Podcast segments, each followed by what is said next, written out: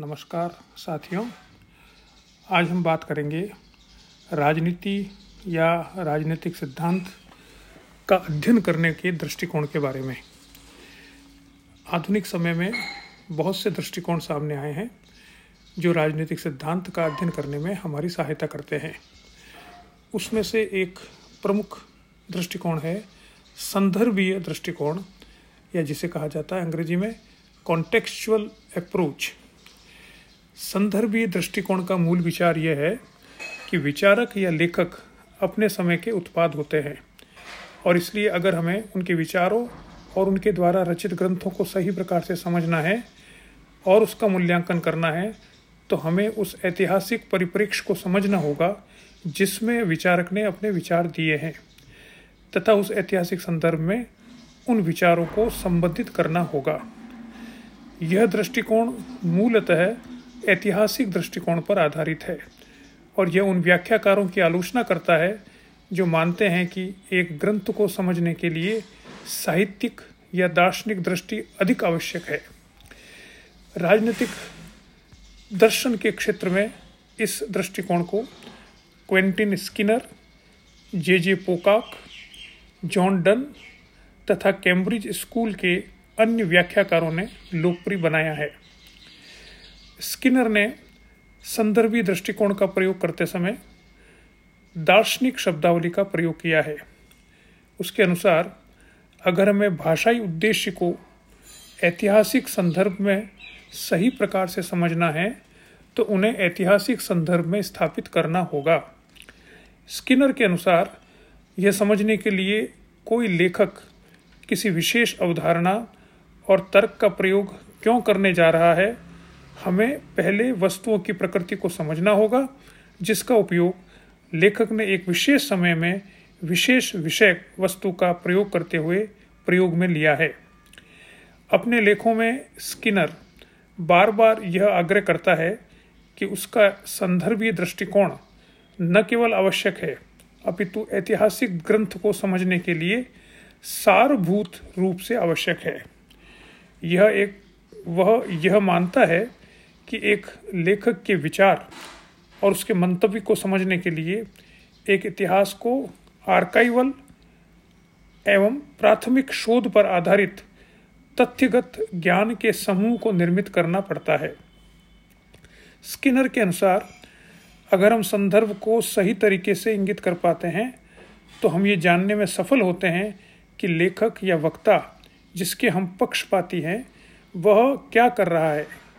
वह यह भी मानता है कि विचारक प्राथमिक रूप से समसामयिक विवाद में अपना योगदान नहीं देना चाहते।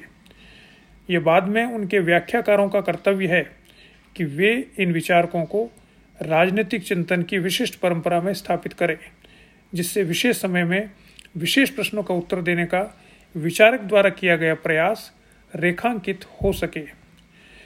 इस प्रकार स्किनर सर्वकालिक समस्याओं को महत्वपूर्ण नहीं मानता है और ये मानता है कि प्रत्येक ग्रंथ विशिष्ट समस्याओं से संबंधित होता है और सभी ग्रंथ एक साथ मिलकर किसी सामान्य उद्देश्य को प्राप्त करने का प्रयास नहीं करते, और इसलिए ये कहना गलत है कि विचारक आपसी सहयोग के द्वारा एक संगत पराभौतिक दर्शन उत्पन्न करना चाहते हैं।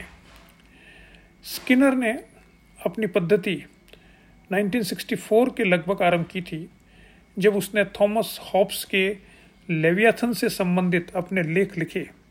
उसने यह तर्क दिया कि हॉब्स के राजनीतिक विचार 17वीं शताब्दी के इंग्लैंड के राजनीतिक एवं बौद्धिक संदर्भ और विचारधारा के आधार पर परीक्षित किए जाने चाहिए,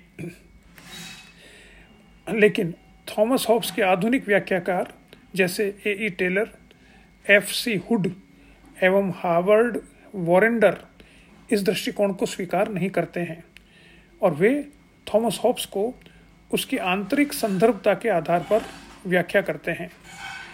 स्किनर के साथ साथ J. G. A.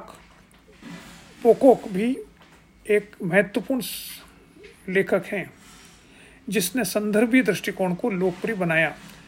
स्किनर की तरह पोकॉक संदर्भीय दृष्टिकोण में दार्शनिक शब्दावली का प्रयोग नहीं करता है, वह अपने सैद्धांतिक पक्ष को स्थापित करने के लिए समाजशास्त्री शब्दावली का प्रयोग करता है और इसलिए कई बार ऐसा प्रतीत होता है कि वह स्किनर से भिन्न प्रकार से सोच रहा है। पोकॉक ने पैराडाइम, परंपरा एवं भाषा जैसी अवधारणाओं का प्रयोग किया है जो ग्रंथों एवं उनके लेखकों को उनके ऐतिहासिक संदर्भ से जोड़ते हैं। वह इन ग्रंथों का विश्लेषण करने के लिए दार्शनिक विश्लेषण प्रदान करने में कम रुचि लेता है, अपितु वह इन ग्रंथों का अध्ययन करने के लिए इन दार्शनिक अवधारणाओं को कार्यान्वित करता है।